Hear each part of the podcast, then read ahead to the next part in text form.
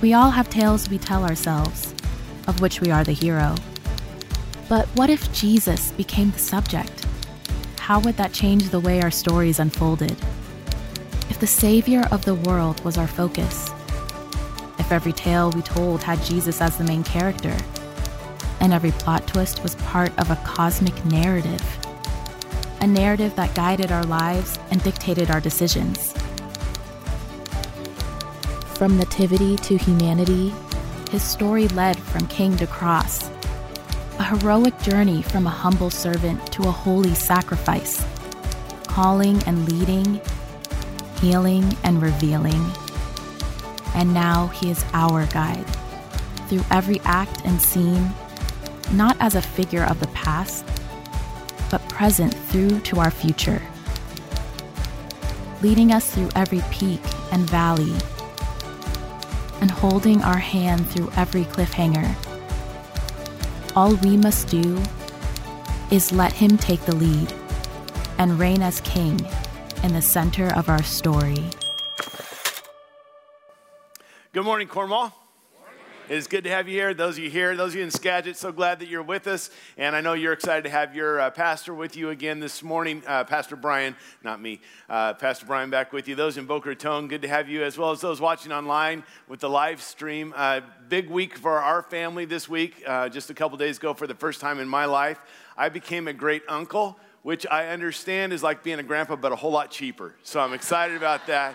Uh, I'm glad that you're here today. I'm glad that we get to continue on in this journey. We're in a 15 week series going through the book of Mark uh, with this concept of Jesus is the subject. We're covering a lot of things in the weekends, but I want to encourage you to keep reading through the book of Mark. And if you're like, oh, I haven't done that yet, listen, this is week three, and we're just getting into to chapter two. So you can get caught up real quick, uh, and we're going to continue on for the next uh, several months up to Easter, uh, looking through this book. You know, we saw two weeks ago that early on, Jesus kind of summarizes his message, his ministry, uh, his three years in this phrase in Mark chapter 1, verse 15.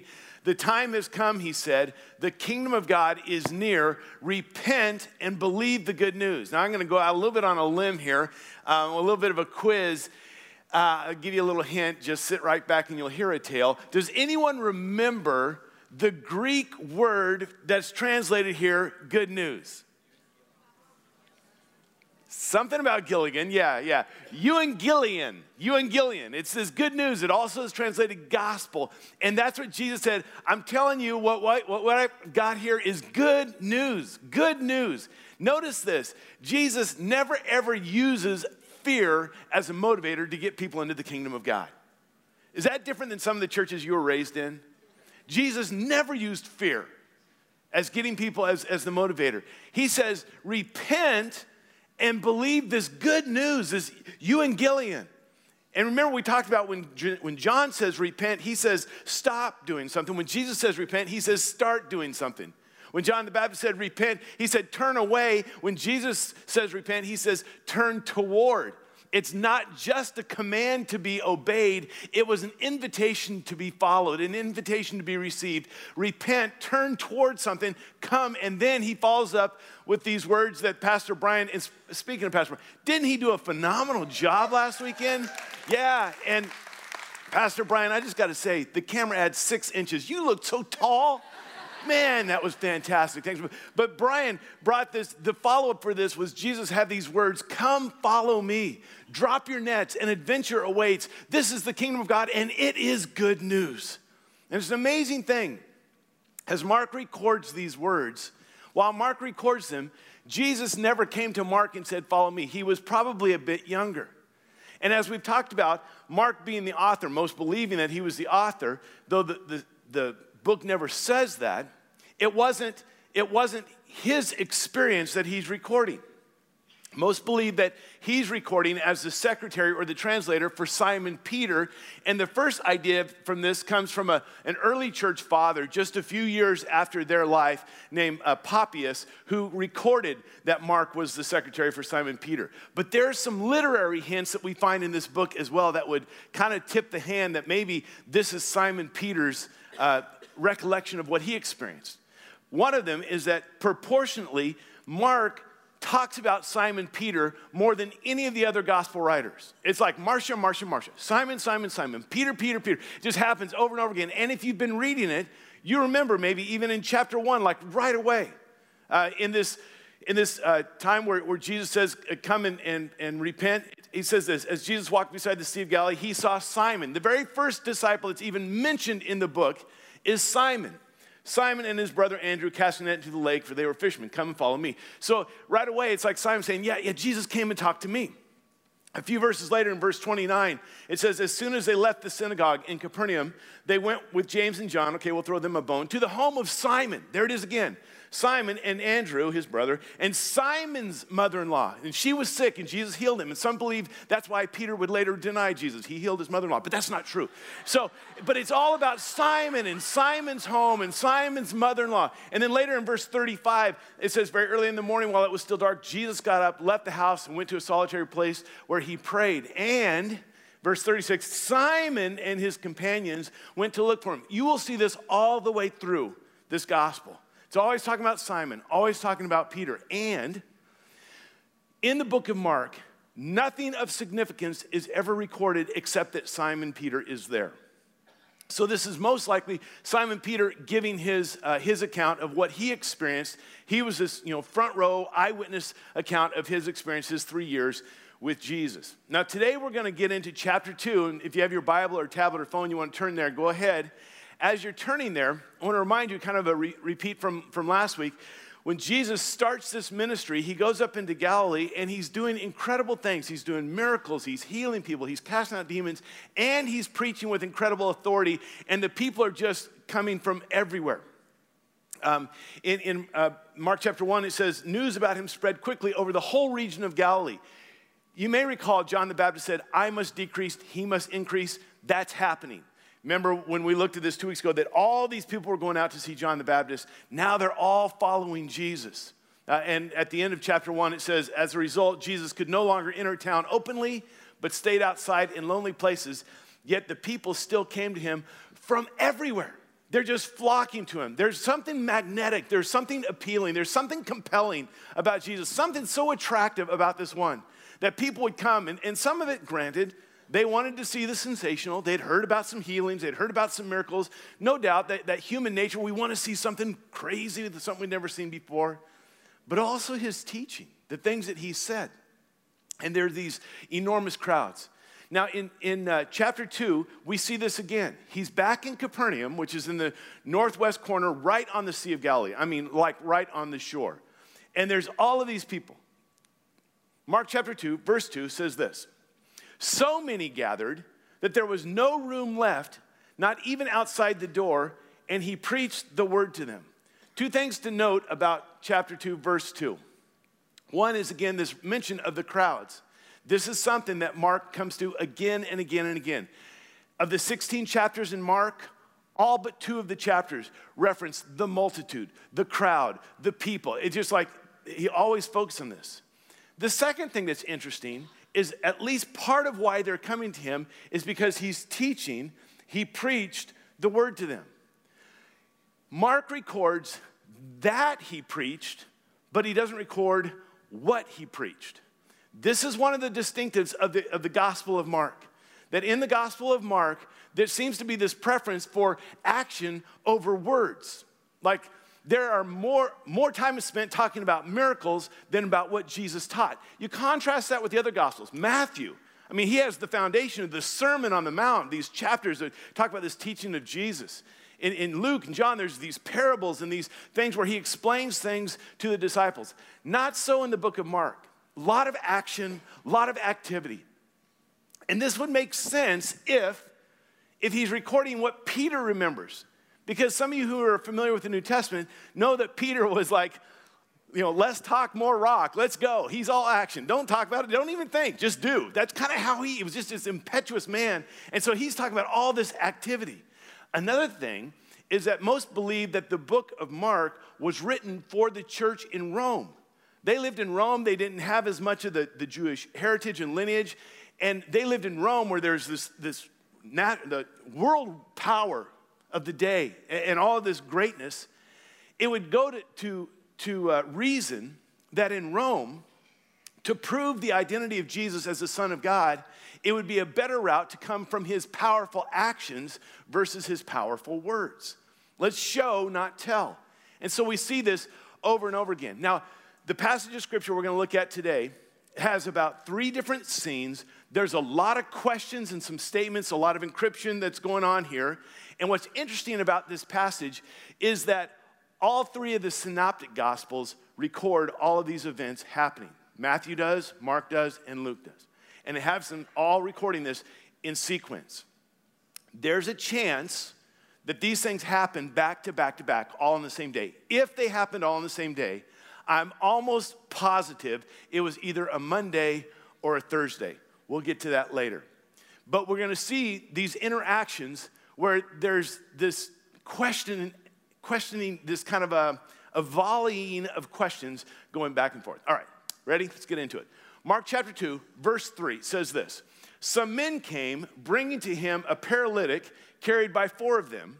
Since they could not get him to Jesus because of the crowd, they made an opening in the roof above Jesus, and after digging through it, lowered the mat the paralyzed man was lying on. Quick question How many of you have ever read or heard this story ever in your life? The vast majority of you. If, if you have not, this is, this is a great story. How many of you first heard this story in Sunday school in a church when you were growing up? Okay, still a majority here. How many of you heard this story with a flannel board and your Sunday school teacher or your children's church? Okay, yeah. All right, so many of us did that. What's interesting about this story it seems like we almost get fixated on the tearing open the roof piece. I mean, as a kid in Sunday school, uh, when I taught this as a, as a volunteer in the youth group, when I was in college, when I heard sermons, when I've preached on it, all this talk about the rooftops being like a terrace and they're flat and the thatched roof and the mud and the terrace, like, like this is all about the roof and the hole in the roof. And I want to suggest that for those who were there that day, and especially a certain group, the roof was like a side footnote. It was like a detail, it was a minor detail. Like they walked out and going, roof, oh yeah, yeah, yeah, there. We're all about, oh, that's a story about the roof being torn off. Like that's like the roof is the subject. And I want to suggest that maybe that's not the case. So here we have this guy, and he doesn't have a name in this story. He's merely referred to as the paralytic. We don't know anything else except that he's known and identified by his brokenness. Speculation.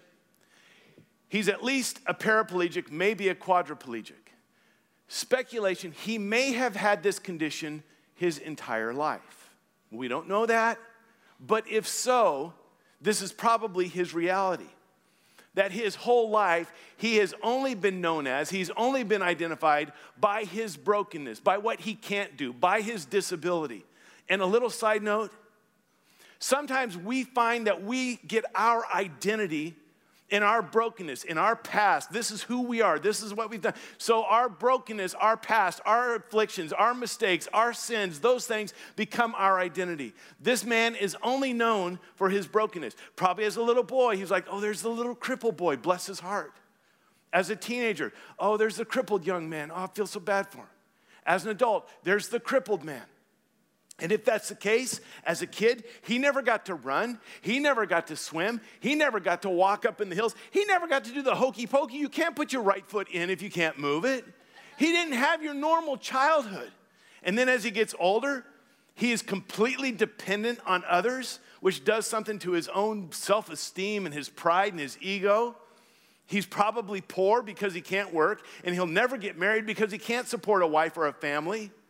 On top of that, if if in the outside chance someone actually put him in a cart and took him to Jerusalem and he went to Jerusalem, he would not be allowed in the temple because of his condition. And on top of that, in that day, it was believed that his condition was a result of sin in somebody's life.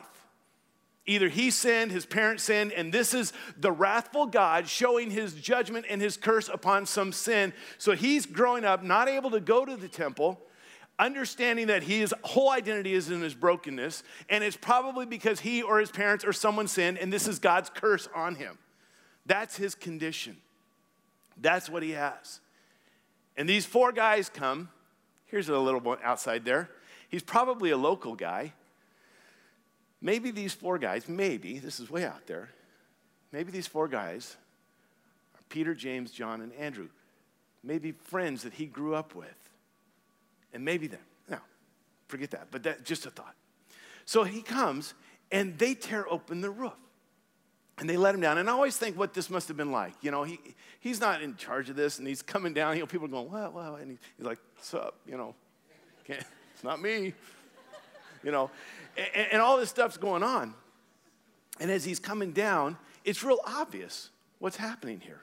There's been rumors that this Jesus heals people like this. And here's Jesus and he's being put down right in front of Jesus. And so everyone kind of knows what's going on here and, and, and what the need is and what they're hoping Jesus will do. Now, while it is true, follow me all the way through on this one. While it is true that we can and should bring everything in our life to Jesus, we should.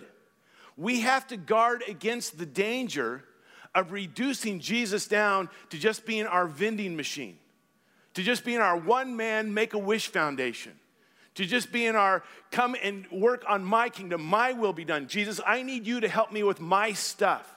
We're, we're to bring everything to him.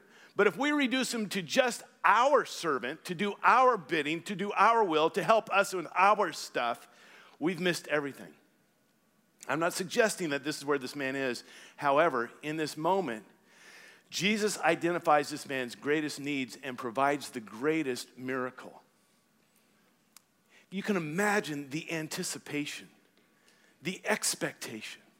The roof's been torn out. The place is packed. Jesus is there. He's been teaching with authority. He's been healing. Here comes this man.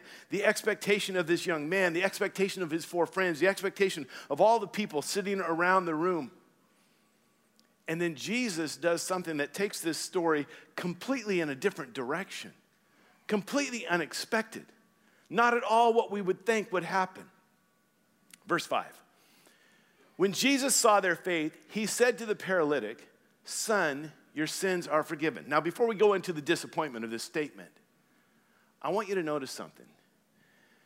Jesus looks at this young man who has always only been identified by his brokenness, always only been known for what he can't do, always been excluded always been on the outside.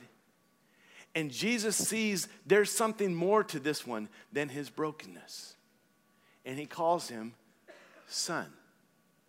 Like a term of endearment and love, a term of value and belonging. Like you were never allowed in the temple, but you know what? You're allowed in my family. You've been excluded from everything else, but I'm including you. And I just want to say, when we get this idea that all we are is our past, our sins, our brokenness, our hangups, our habits, our addictions. Jesus says, You're more than your brokenness. You're my daughter. You're my son. And then he says, Son. And then this unexpected line Your, sons, your sins are forgiven.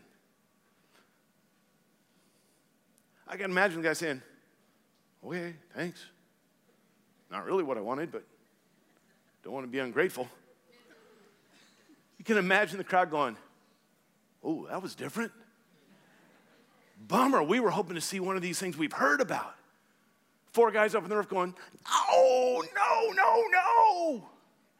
And they're all met with this disappointment like, no, no, that's not how the story's supposed to go. This one will never make it in the Bible if you don't do something cool here.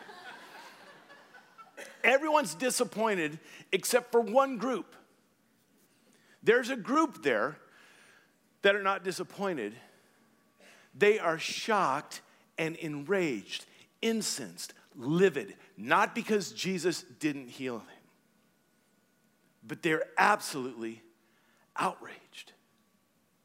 Because what Jesus just said, no one would ever say, no one could ever say. No one says those kind of things. And in verse 6, it says, if this was a cartoon, some bubbles pop up over their heads some things that they're thinking. And here's the issue Jesus can read a bubble. They've got these bubbles that pop up, their thoughts are going on, and this is what they're thinking. Verse 7. Why does this fella, this dude, this guy, everyone's so impressed with this guy, Did you just notice the almost this demeaning. Why does this fellow talk like that? He's blaspheming. Who can forgive sins but God alone? And they're absolutely right. They can't forgive sins. The priest can't forgive sins. Listen, I can't forgive sins. The Pope can't forgive sins. You come to me, Pastor, I've done all this. What? I absolve you of all your sins. I can't do that. I can point you to the one who will forgive your sins. I can point you to what the scripture says when we come and confess our sins, but I can't I cannot forgive your sins. They couldn't forgive your sins. And what makes this who does he think he is? That he can forgive sins. This is blasphemy. They knew the Old Testament scriptures. They knew the law. They knew Leviticus 24 says, "You blaspheme, you stone that man you take him outside of the town and you stone him. You kill him because he has taken on the role as God himself. When Jesus says your sins are forgiven, you know what he's saying? He's saying that he can do what only God can do. Put it together. He's saying he's God, and these guys are furious. I can imagine their faces getting red. They're being agitated and, and all of this. And all this is going on in these bubbles above their head. And Jesus reads the bubbles. And so he turns to them. And it's an interesting thing. He asks them a question which is easier? To say to the paralytic, Your sins are forgiven, or to say, Get up, take your mat, and walk. Okay, without getting deep theological or trying to get the right answer, take about 10 seconds, turn to someone you came with or sitting next to you, tell them the answer to this question. Which one's easier? Go ahead right now. Don't worry about getting the wrong answer. You're not going to be graded on this. Go ahead right now. Say it. Which one is easier to say? What is easier to say? So you think about that. All right, so Jesus asked them this question, and you're gonna see this going on all, all throughout this, this encounter today. Which is easier to say? Well, it's kind of hard to say. Which is easier to say? If you're just talking about verbal articulation, one of them has six syllables and one of them has seven. But I don't think that's what he's getting at. But if you say, okay, which one's easier to say? Okay, just verbally, no big difference. But which one is easier to check and see if you actually followed through? Now that's pretty clear. I mean, think about this. If I were today to say to you, hypothetically, okay, just before we get going on this, today's like Oprah Day. Because you came to church today, here and in Skagit, Boca, not online, sorry. but because you're here today, you're gonna walk away, everyone gets a brand new car. Oprah Day, all right. and if I said, oh, but that's not it, it gets even better. Because you're here today, I have personally created for each of you your own galaxy on the far side of the universe. It's yours. Now, which one of those is easier to check on if I actually did it? It's real obvious.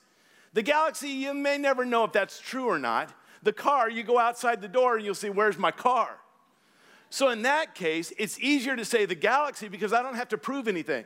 And maybe it would be, in that case, it would be easier to say your sins are forgiven because how do you know if they are or not? But you will know if he gets up and walks. So maybe the answer is that it's easier to say your sins are forgiven. But it's not just saying, but actually doing. Which one is going to be easier to perform if you could? Well, maybe to heal someone there's probably other miracle workers and healers, but to forgive sins is going to cost everything. And maybe Jesus would say, in that sense, my efforts, it's going to be a lot easier to say you're healed than you're forgiven because to forgive you is going to cost my life.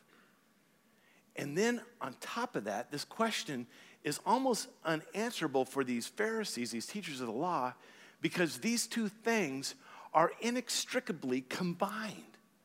They believe that the reason he's crippled is because there's sin in his life.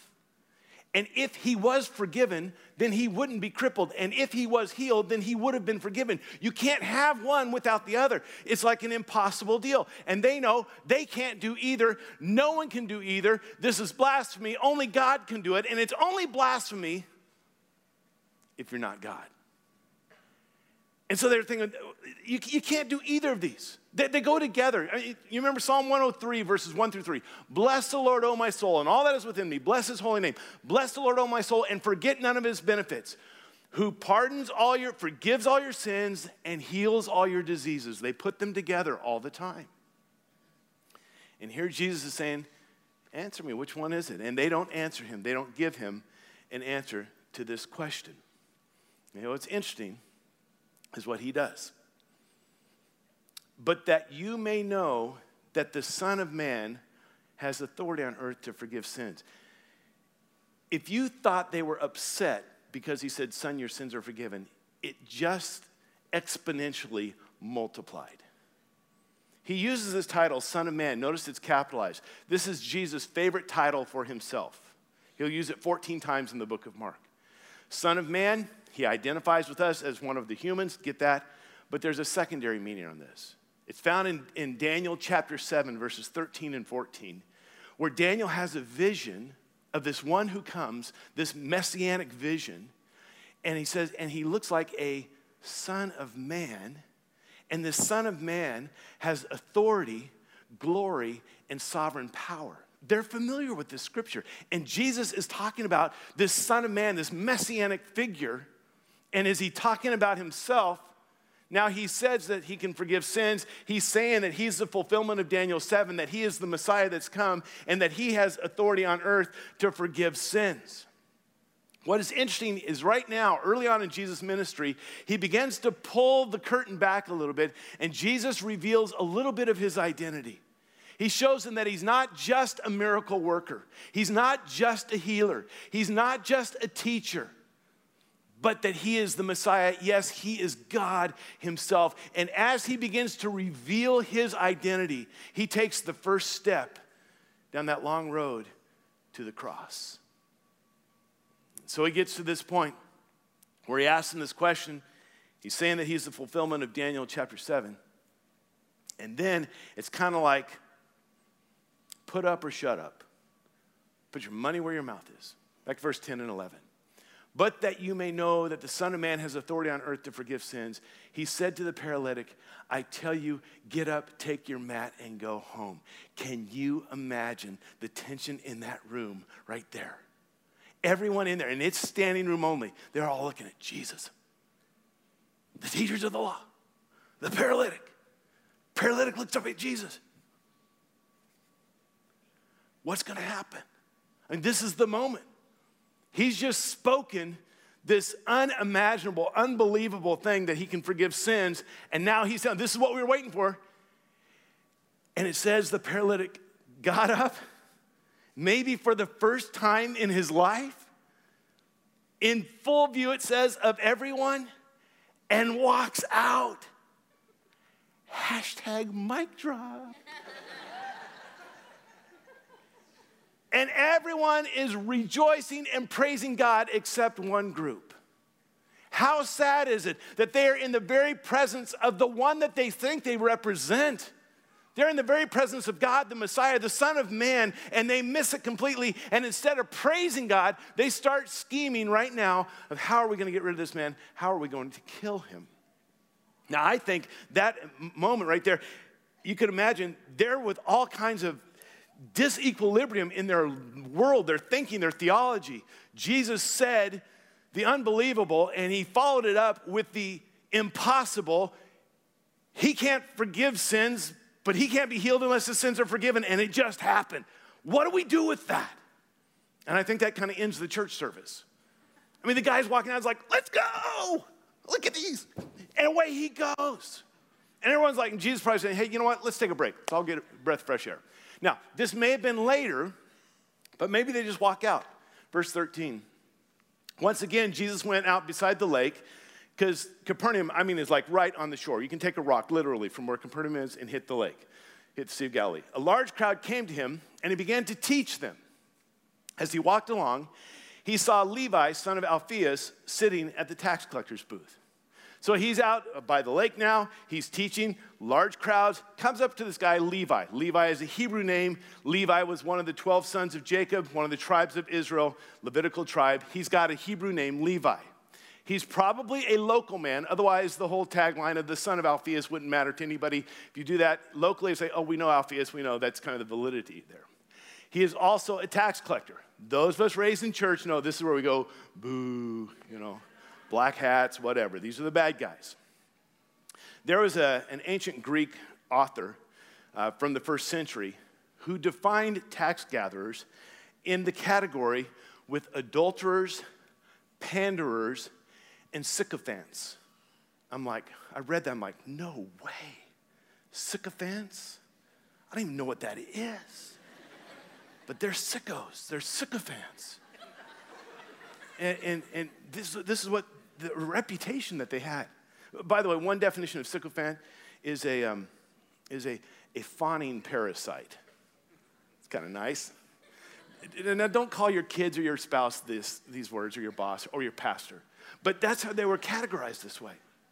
So here's this local guy, and chances are that, you know, Peter, James, and John, Andrew, they had been taxed by this guy. Their fishing business, they had to pay this guy. They don't like, no one likes, I mean, let's, let's be honest. All due respect to you if you work for the IRS, none of us, even on the best day, none of us get excited about paying taxes. I mean, we like the benefits of it, but no one likes to pay taxes. But then when you have corruption and, and some sycophant that's collecting them, it makes it even worse. And Jesus' disciples probably know Levi really well and don't like him at all. And Jesus comes up to this sycophant and he says, Repent, in essence, because when Jesus says repent, he says, Turn toward. Turn toward. Jesus says to him, Follow me. And Levi got up and followed him. Levi, we better know him as Matthew. Levi is his Hebrew name. Matthew, who became one of the 12 disciples, is his Greek name. And I can imagine the disciples are going, No, Jesus, no, not him. We don't like him. Keep him out of our group. And Jesus says, Come on. As they're walking along, Levi's following them. This kind of is implied that later that night they show up at Levi's house. While Jesus was having dinner at Levi's house, now there's many sycophants that show up.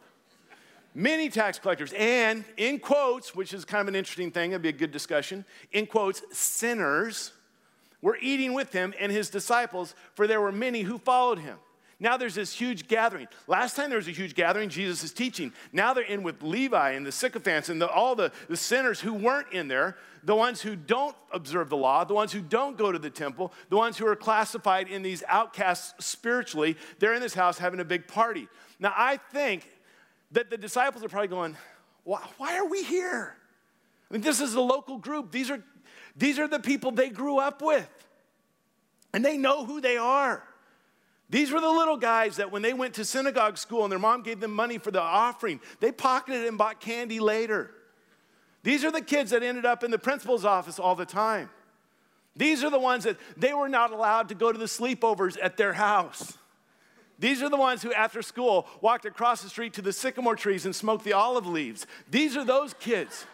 They're the ones that have the parties. They're the ones with the reputation. They're the ones who have the loose girlfriends. They're the loose girlfriends. They're, they're all these people. They're these outcasts. And Jesus' disciples are going, We've been warned about these guys. We were beat up by these guys. We weren't allowed to associate, and now they're having dinner with them. And I think the disciples are as, as much in, in just like a quandary as, as everybody else.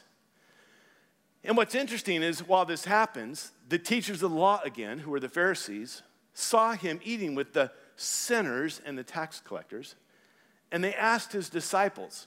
See, last time they just thought it, figured out Jesus reads the bubbles. Let's just forget that thing. Let's just go ahead and ask. But let's ask the disciples, not Jesus himself. Why does he eat with tax collectors and sinners? Why does he do that? They're not seeking to understand, they're not looking for information. This is a condemnation in the form of a question. And again, we see that Jesus pulls back the curtain and reveals his identity a little bit more, and it's Jesus, the physician. Now, keep in mind that he's just healed the paralytic, he just healed the man who was paralyzed. And now he uses this imagery to talk about something beyond just physical healing. That maybe there's a sickness that's even greater than being paralyzed. And he reveals this to them. And so, again, he throws this, this question, this statement out that's a little bit encrypted. Says this On hearing this, hearing what they're asking his disciples, because they're probably asking loud enough for Jesus over here, Jesus said to them, Is it not the healthy who need a doctor? Uh, it is not the healthy who need a doctor, but the sick. And they're like, Okay, wait, what, what are you even talking about? I mean, we're, we're talking about this party, you're eating, and now you're talking about doctors and patients and stuff. And I wonder if Jesus just kind of let that, think about it for a second. It's not the healthy who need the doctor, but the sick. And light bulbs start going on. It's like, oh, okay, so you're saying these people you're eating with, Pharisees are thinking, you, okay, I, get what you're saying. Yeah, we, and we agree with you for once. We agree with you, Jesus. They are sick. We don't like the fact that you're eating with them, but we get that. And maybe Levi and his friends are going, hey, wait a second. You're, you're talking about us. We're, so we're, we're kind of sick. And Jesus is like, dude, you're a sycophant. and I wonder if Jesus is not talking about Levi and his friends at all. That what Jesus has in mind is that the teachers of the law and the Pharisees are the ones who have the greatest sickness in the whole room. And Jesus says, Let me tell you why I came. I have not come to call the righteous, but sinners. Like anyone who will recognize their need. Blessed are the poor in spirit. I can't do this on my own. And so, if Levi and his friends recognize that, that's who I'm here for. And maybe what he's saying is Pharisees, teachers of the law, you don't even see it, do you? You have a cancer of self righteousness that is destroying you from the inside. Your life is filled with tumors of judgment you have a fatal heart condition, and the whole time you don't see it because your eyes are blinded by your pride. Do you not realize? The kingdom of God is not for the good, it's not for the discipline, it's not for the moral, it's for the one humble enough to say, I can't do this on my own. I need someone besides myself. Now, I said that if all this happened on one day, I believe it was on a Monday or a Thursday. And here's why I say this Next verse said this. Now, John's disciples and the Pharisees were fasting, means they're not eating. Some people came and asked Jesus, some people now, now I think they're saying the bubbles don't work, talking to his disciples, let's send someone else to do our dirty work. How is it that John, this is John the Baptist, John's disciples and the disciples of the Pharisees are fasting, but yours are not? Here's the background on this. Israel had a mandatory fasting day on the Day of Atonement. Everyone was to fast, no eating on the Day of Atonement. But there were other seasons where there was optional fast, and there were some that had taken on this, this task of this spiritual discipline of fasting twice a week, Mondays and Thursdays, usually from 6 a.m. to 6 p.m. Maybe you remember the prayer of the, the self uh, justified Pharisee when he's at the, at the temple praying, God, thank you that I'm not like this sinner. You know, I, I tithe and I fast twice a week.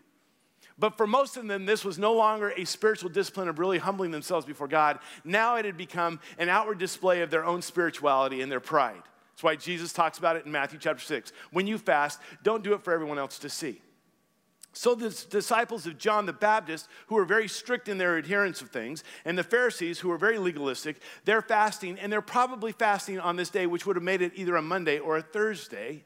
And they're all saying, We're so hungry. And Jesus' disciples are going, We're so full. And they're saying, So they're fasting, but you're not. Like they're spiritual and you're not. What, why is that? I mean, what, what gives on that whole thing?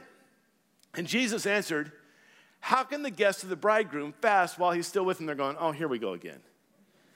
Bridegroom, we're not even talking about a wedding. This isn't even a wedding, Jesus. You don't even have a girlfriend. How can the guests of the bridegroom fast while he is with them? They cannot so long as they have him with them. They're going, oh, he always makes us scratch our head and think, what does this even mean? And Jesus again pulls back the curtain and identifies who he is Jesus, the bridegroom. Notice it's not Jesus, the grim reaper. It's not Jesus, the funeral director. It's not Jesus, the enforcer. Jesus, the bouncer. Jesus, the bad newser. It's Jesus, this one who says, This is like a wedding. I'm like, I, I love these people. They're like my bride. This is a kingdom of joy, good news. And maybe, just maybe, the Pharisees see a truth that underlies that, that just caused them to take their anger even to the next level. All throughout the Old Testament, the relationship with God and his people was spoken of in like marriage terms, like this covenant that they were in, like a husband and wife, all that. And there's this place in Isaiah where we read these words As a young man marries a maiden, so will your sons marry you. As a bridegroom rejoices over his bride, so will your God rejoice over you. And maybe the Pharisees are saying, wait a second. He's already claiming that he can forgive sins. He calls himself the Son of Man. I think he's relating himself to the bridegroom, which means, again, he's saying he's God. This would cause them, again, another step down this path to his death as they pick up on this. But Jesus says, yeah, like a groom that's rejoicing on his wedding day. That's the kingdom. And a groom that loves his bride and wants to spend the rest of his life, that's me with these people. And he knows it will lead him to the cross. In fact, he says, But the time will come when the bridegroom will be taken from them, the crucifixion. On that day, they will fast. He knows where this is going to lead, he knows the outcome. But he begins to tip his hand. He begins to show a little bit of who he is. Now, I want us to, to stop there. That's verse 20. We stop there. And I want us to look at this situation because there's all these questions. You know, why, why, why? Questioning Jesus from the religious leaders. In the first scenario, we have a man who is completely broken, physically and spiritually, and there is no way there is no way that he can fix himself spiritually. There's no way he can heal himself physically. There's no way. I mean, this is it. His identity is in his brokenness, and there's no way for him to change that at all. In the second scenario, we have Levi and his friends, and they've all bought into the lie that their identity is in their success. It's in this life outside of the, the, the, temple, outside of the law, outside of God's kingdom. They bought this lie that it's all about getting more money, being successful, having a party, all these friends. It's just this great thing. And they bought into that lie. And then there's this group of teachers and Pharisees who have taken what is supposed to be a life filled, life giving relationship with God and they've reduced it down to this dead, dead religion. The broken man who has no way out of this. Levi and his friends who believe the lie that their identity is in their success, and these religious leaders whose identity is in their own self righteousness, but they've killed the very life. In one respect, they're all different. They're diametric, maybe we should say triametrically opposed to one another. But they all have the exact same need. They all need to repent and believe the good news. They all need to take what Jesus said in Mark 1:15, repent, turn toward and believe the good news. Because for the broken man who has no way to change anything in his life, Jesus says, I am the way. And for Levi and his friends who have believed the lie that their identity is in their success, he says, Don't believe that lie. I am the truth.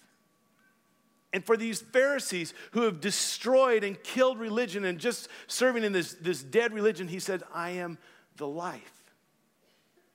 That I am the truth, the way, the truth, and the life. And that's what you need.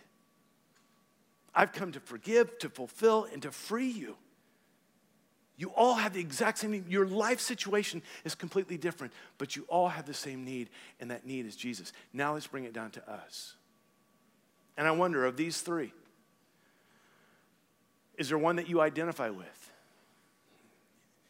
You're just believing that you are your brokenness. You've got a mess, you've got sins, you've got regrets, you've got habits, you've got hangups, you've got addictions, you've got all this stuff, and that's just your identity. You need Jesus. If you bought into this lie that it's all about success, about having wealth, about having money, about uh, you know, accumulating all this stuff, you bought that lie that that's what it's really all about, you need the truth of Jesus. Or if you got to this point where you're just so self righteous and you, your identity is all what you do and what you don't do and how spiritual you think you are, and, and you've just you've killed the relationship with God, you, you need Jesus. See, no matter where we are, all of us, because maybe you can identify with one of these. For every single one of us, no matter where we are, our greatest and deepest need that we have, our deepest longing is fulfilled in Jesus. Not just by Jesus, in Jesus. Your brokenness, you're more than your brokenness. Your identity is in Christ. You are way more. There's more to life and more to who you are than your success. Your identity is in Christ. Your identity is not in your own self righteousness, it's in Christ. He alone will fulfill, He alone is the subject. What a great thing that Jesus says to every single one of us, no matter where we are repent. Like, turn toward. Repent and turn toward. Follow me. Come to this good news, this, this time of healing and wholeness, this fulfillment, this party, the good news of the gospel. So here's a challenge, maybe today, later today, or sometime this week, to spend some time thinking do you identify, or which one of these guys or groups do you identify with the most?